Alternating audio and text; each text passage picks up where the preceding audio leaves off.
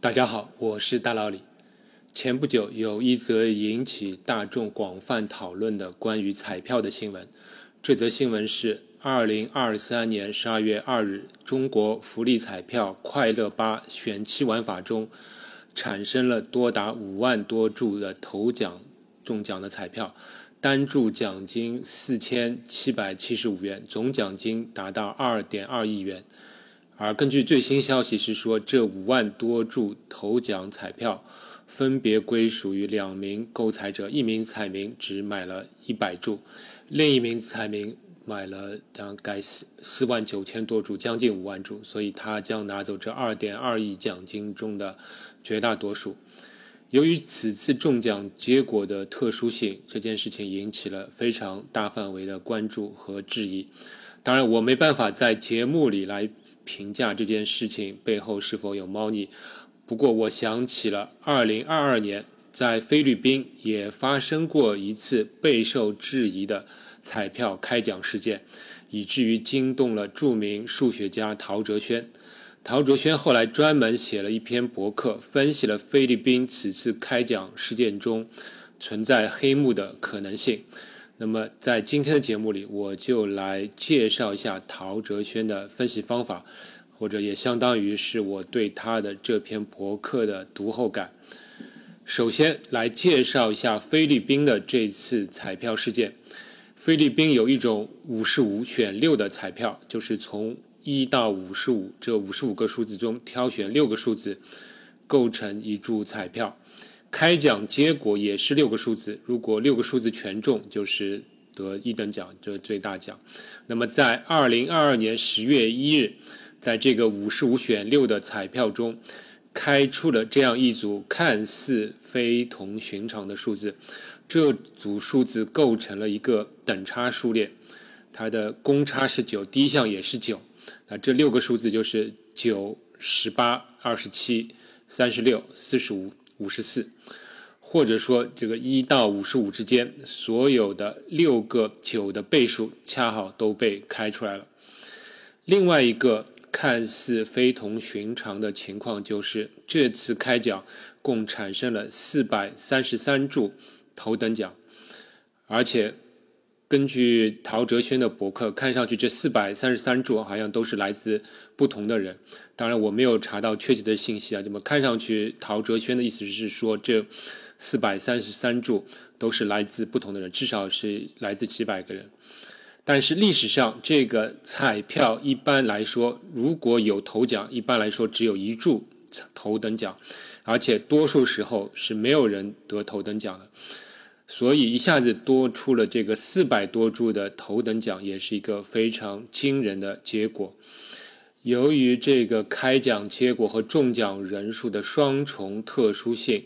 它引起了菲律宾彩民的广泛质疑，甚至引起了国际关注。那么就有好事者把这个情况告知了陶哲轩，请他用数学方法来分析一下这次开奖结果背后。到底有没有黑幕？开奖结果是不是人为操纵？陶哲轩就使用了贝叶斯定理来分析了一下这次开奖的结果。有关贝叶斯定理，我之前有一期节目有所介绍，标题是“三人成虎”，大家可以回听一下。那么关于贝叶斯定理，有一个有一点片面，但是对今天的节目来说是足够的理解。方式就是说，非同寻常的结论需要非同寻常的证据。比如说，街上有老虎，当然是一个非同寻常的事件。你要让别人相信这个事件，就需要非同寻常的证据。而三个人同时跟你说街上有老虎，这当然也是一个非同寻常的。那么，这个非同寻常的证据发生了，所以就可以让人相信街上是有老虎，所以叫三人成虎。但我们是有一点必须要指出，就是不能凭直觉来确定什么是非同寻常的事件。比如说，这个彩票中头奖，这当然对个人来说这是一个非同寻常的事件，但其实总体上来说，它并不是是一个很正常的事件。因为通过简单的计算，我们可以得知，这个五十五选六彩票中头奖的概率大约是三千万分之一。但同样，我们也可以说，每卖出三千万注彩票之后，其中差不多应该会出现一个头奖，所以中头奖并不是一个非同寻常的事件，并不是说概率低就一定是非同寻常的。那么对这次菲律宾的五十五选六彩票事件，我们该怎么分析呢？那么对这类问题，在统计学中有一种标准的分析方法，称为假设检验。首先，我们有两种假设。一种假设，开奖结果是公正的，没有黑幕的。这种假设在统计学中，我们一般称之为零假设。意思就是说，我们没有额外的条件，我们假设事情是大家公开的宣布认为的这个情况。另一种假设是，开奖结果是有黑幕的，是人为操纵的，或者说有其他特别的原因等等各种你千奇百怪的原因。那么这种假设在统计学中称为备择假设，备是准备的备，择是选择的择，意思就是说准备被选择。因为我们想通过数学的方法或者通过实验来确定这个备择假设是不是真的应该被选择。那么其实这个零假设和备择假设在数学中的地位是平等的，就是说没有什么。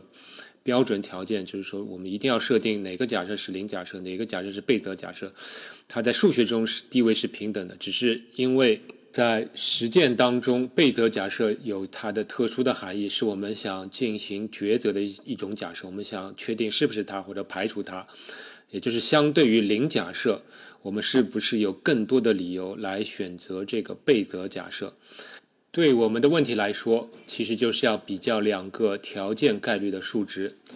一个是已知这次开奖结果的情况下零假设发生的概率，和已知这次开奖结果的情况下备择假设发生的概率，谁比较大，就是我们认为更可能的结果。那么我们马上可以用贝叶斯定理，或者说贝叶斯公式来进行。展开这两个条件概率的表达式，写出它们的计算公式。但是这样的话，就是其中涉及到的未知因素过多，所以我们要进行一些简化。那么实际上，陶哲轩考虑的是以上两个条件概率的比值，就是已知这次开奖结果发生的情况下，备则假设发生的概率去除以零假设发生的概率。如果这个概率远大于一，那么我们可以认为备择假设发生的可能性更大，也就是有一些其他的情况了。如果这个概率远小于一，那么我们可以认为开奖结果是正常的。如果是等于一，那么就是一半一半，两者发生的可能性相等。那么这两个概率的比值用前面的这个贝叶斯公式相除的话，是可以得到这样一个表表达式。其实就是两个比值相乘，第一个比值就是备则假设发生的概率去比上零假设发生的概率，第二个比值是备则假设发生的情况下出现这次开奖结果的概率去除以零假设发生的情况下出现此次开奖结果的概率。如果你听上去有点复杂的话也没关系，我会把这样一个公式放在节目介绍里，你一看就明白了。那么这个公式里面，其实如果我们拆解的话，涉及到三个因素。第一个因素就是备择假设概率去除以零假设的概率，也就是说彩票有黑幕的概率去除以彩票没有黑幕的概率。当然，这是一个非常主观的值啊，我们没有办法去确定它，也或者计算它。这个是完全。以取决于每一个人对这个菲律宾彩票系统的信任程度。如果你非常信任，那么你当然会认为这个比值非常小，可以是零点一、零点零零零一。如果一个完全不信任这个彩票系统的人，会认为这个比值是一百、一千、一万都有可能，这是非常主观的一个比值。那么比较中立的情况下，你可以认为它是一，就是一半一半。那么这种概率在课本里应该就叫做鲜艳概率。鲜艳概率一般来说都是非常主观的。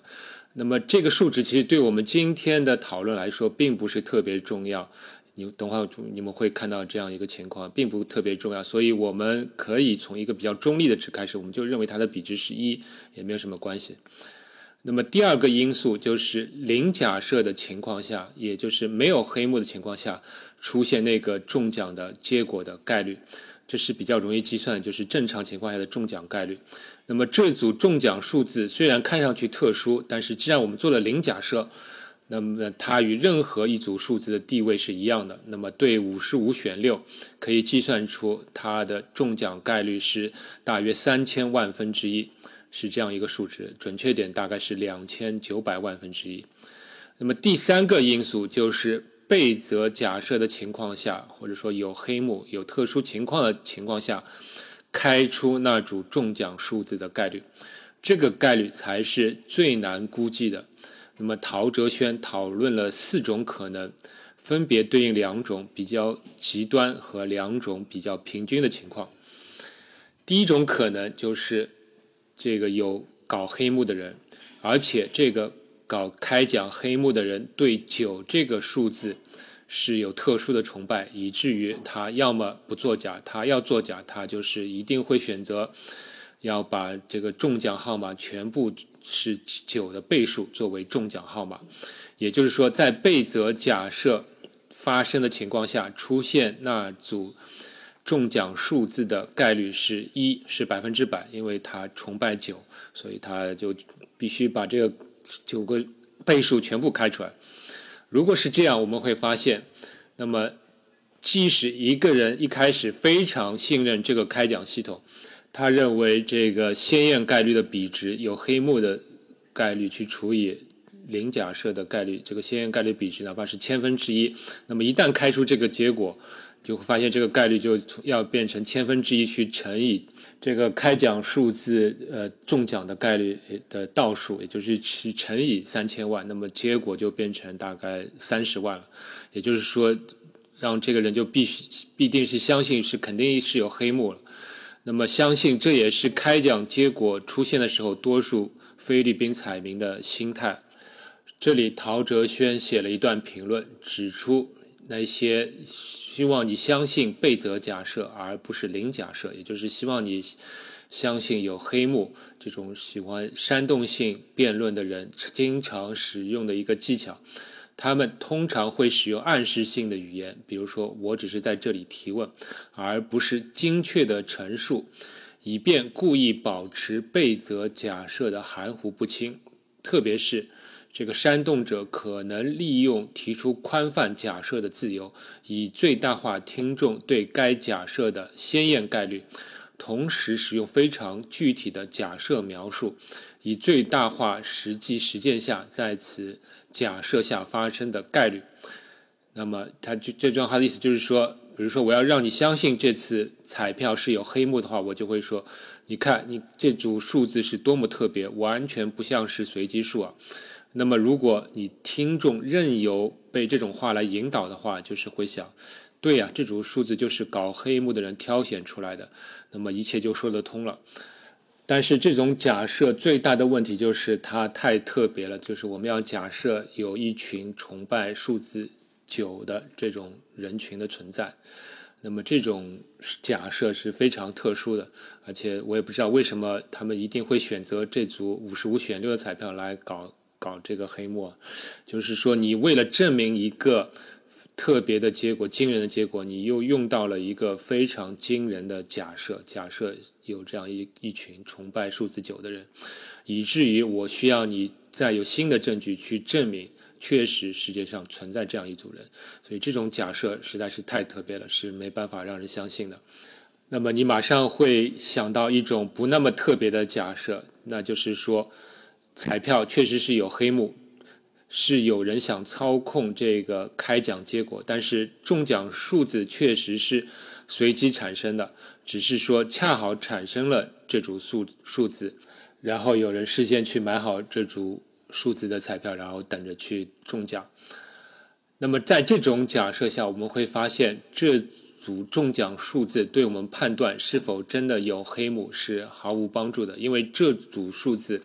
它与几千万种五十五选六可以产生的结果的数字是具有相同地位的，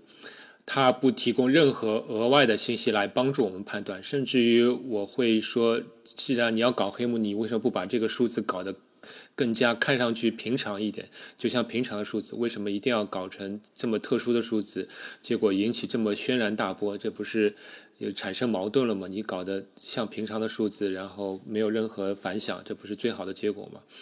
所以说，在这种备则假设的条件下，根据这组开奖的数字，我们其实不做不能做出任何的判断。就是说，你原先相信这个彩票，你还是相信；你如果不相信，那么还是不相信。它不会影响我们对这个彩票系统信任度的判断。那么，以上两种都是比较极端的情况，就是说，我们认为这个开奖数字是完全确定的，和开奖数字是完全随机的。陶哲勋还讨论了两种比较居中的假设。第三种假设是，开奖结果是因为这个开奖机器出现了某种故障，因为某种原因，在那天的时候，这个机器它总是会开出等差数列的结果，或者是某种特别的模式。确实，从那天的开奖结果来看，这种假设的可能性是急剧升高了。但问题是在这之后的五十五选六的开奖结果中，这个开奖结果又好像恢复正常，看不出特定的模式了。那么这种假设的可能性又急剧下降了，或者说这个假设被推翻了。这里陶哲轩又指出了一种煽动性辩论者使用的技巧，就是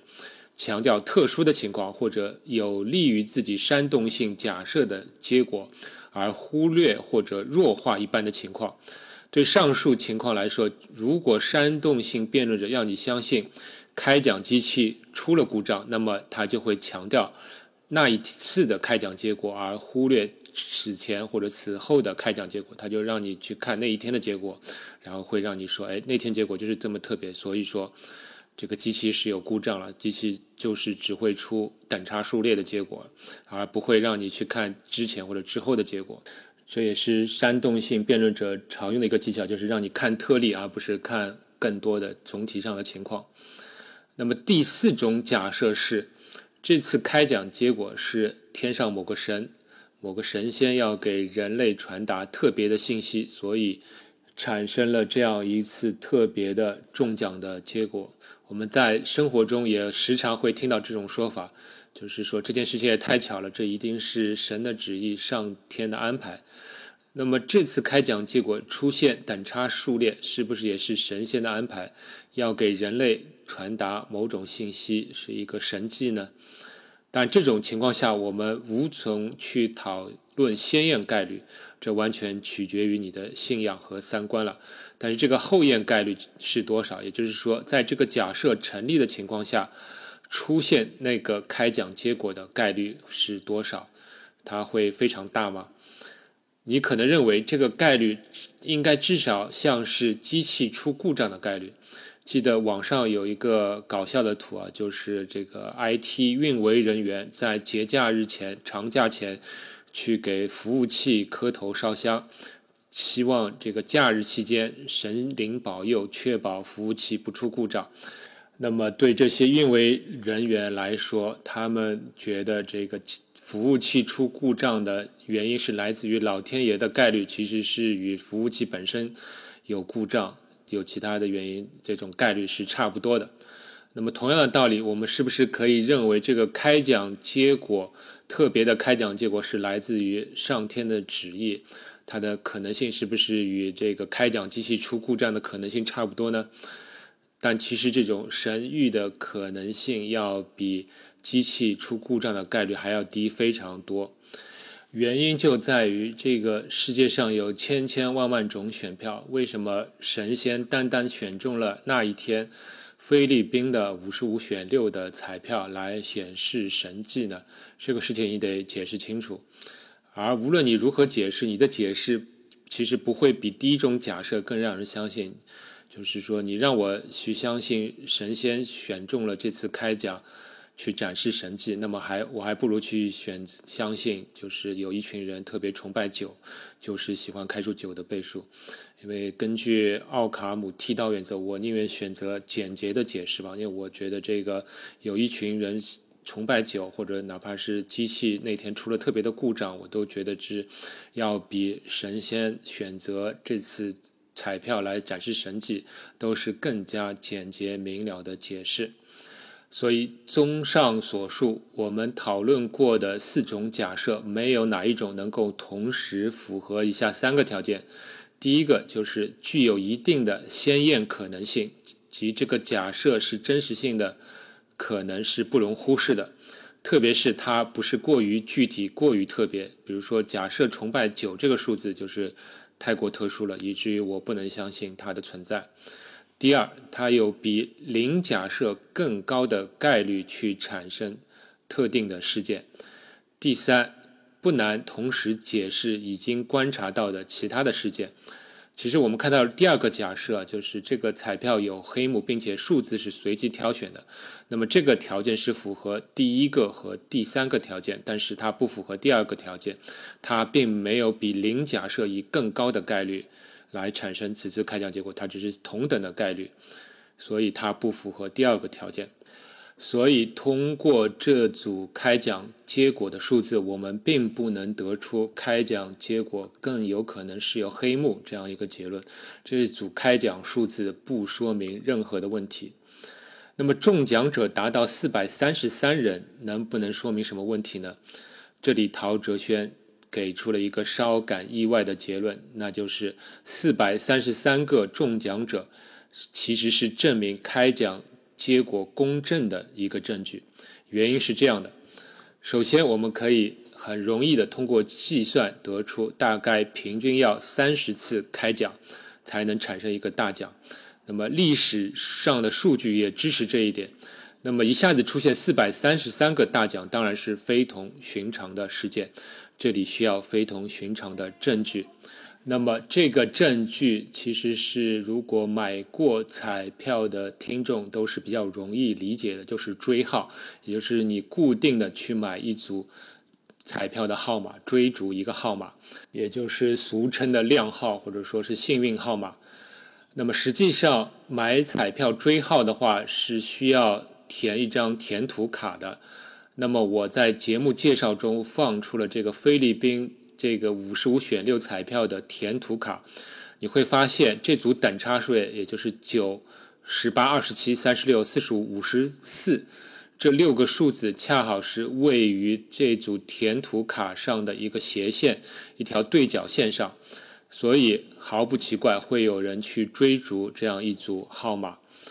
陶哲轩也通过计算得出，只要是有百分之十的人是追号的，并且追号的人当中有百分之零点四是追这样一组号码，那么就会产生四百多个头奖，这是非常正常的结果。那么在我看来，这个证据是非常有力的，所以综合来看，陶哲轩倾向于这次彩票开奖是一次正常的结果。那么后来，菲律宾的彩票管理机构也公布了正式的调查结果，宣布这次彩票开奖结果是公正的。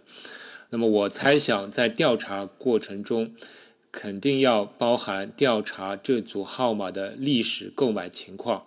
如果这组号码在历史上确实差不多每次都被购买了四百多注，而且都是不同的人来购买的话，那么。就足够说明这次开奖是一个正常的结果。最后，陶哲轩总结了对这类问题的一般的思考步骤，一共有六步。第一步，尽可能准确地陈述零假设和备则假设，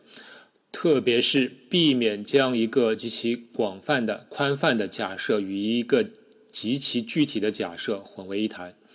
第二步。在准确陈述了假设之后，诚实的估计这种形式的备则假设的先验概率，在进一步进行之前，考虑是否已了解了所有的相关的信息。其实对彩票这个问题来说，这个历史购买信息就是一个非常有用的相关信息。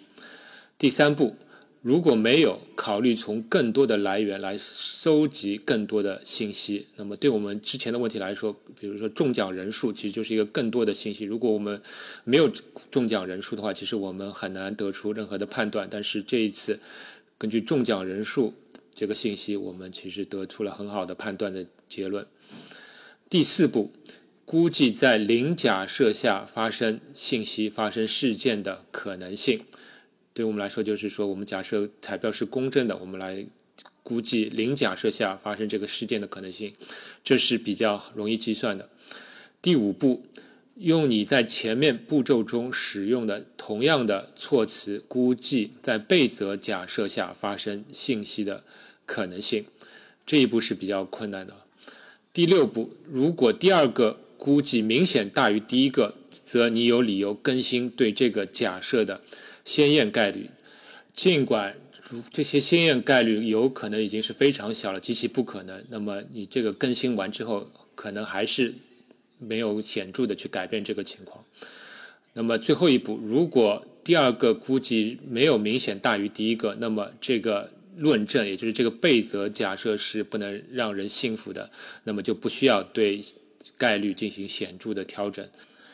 那么我们再来看看这次中国的快乐八彩票事件。这里我得先进行一下免责声明啊，就是我在这里不对此事件做任何的结论，一切都以最终官方调查的结果为准。我只是提出一些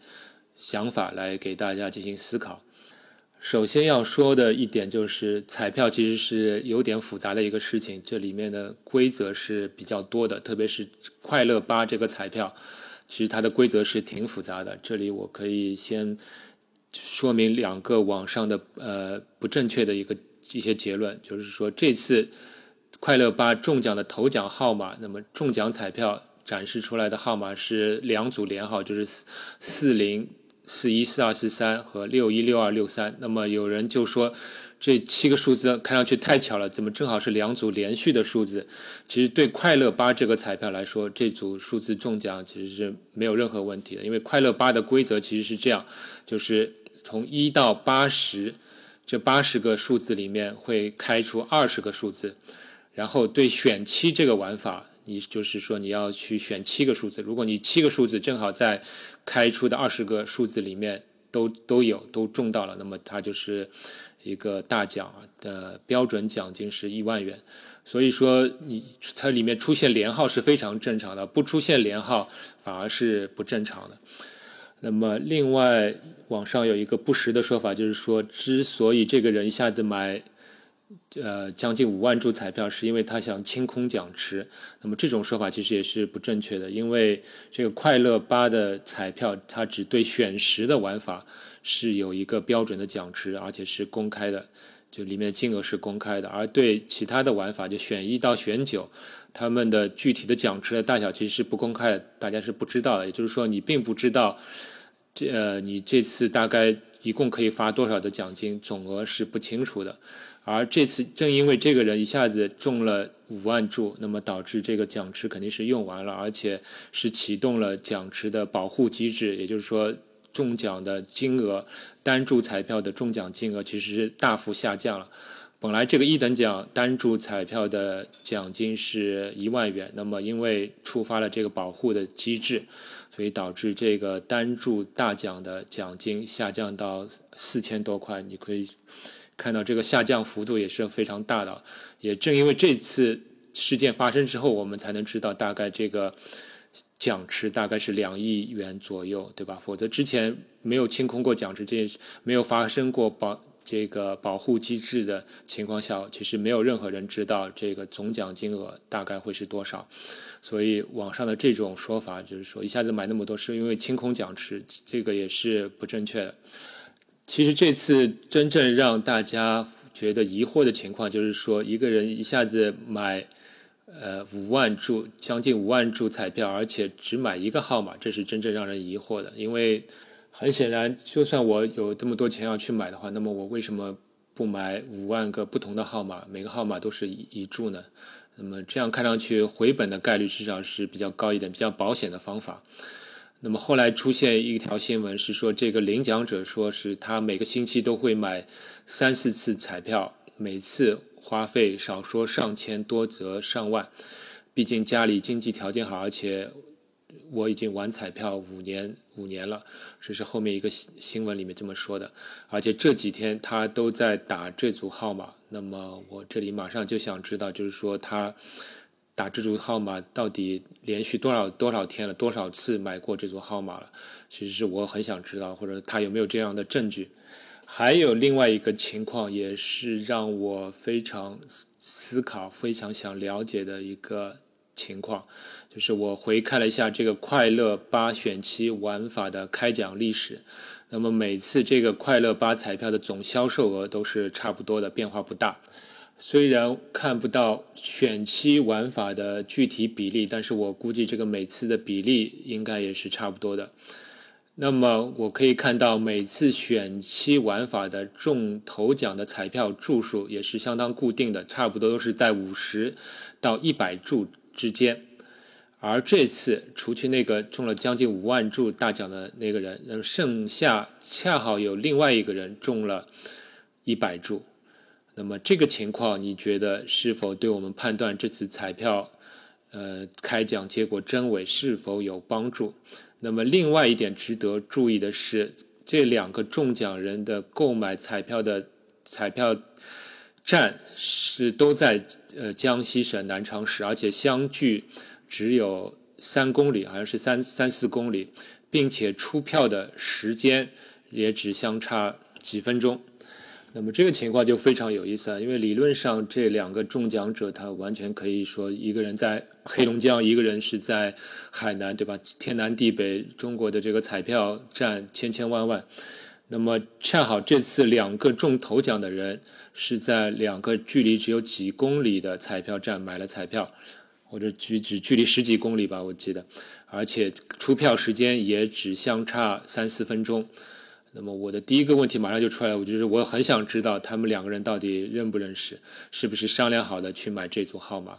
那么同样，我们也可以进行假设，就是假设这两个人认识或者不认识，你也可以用今天的方法来进行分析。那么你觉得这两种假设，你更倾向于哪一种假设？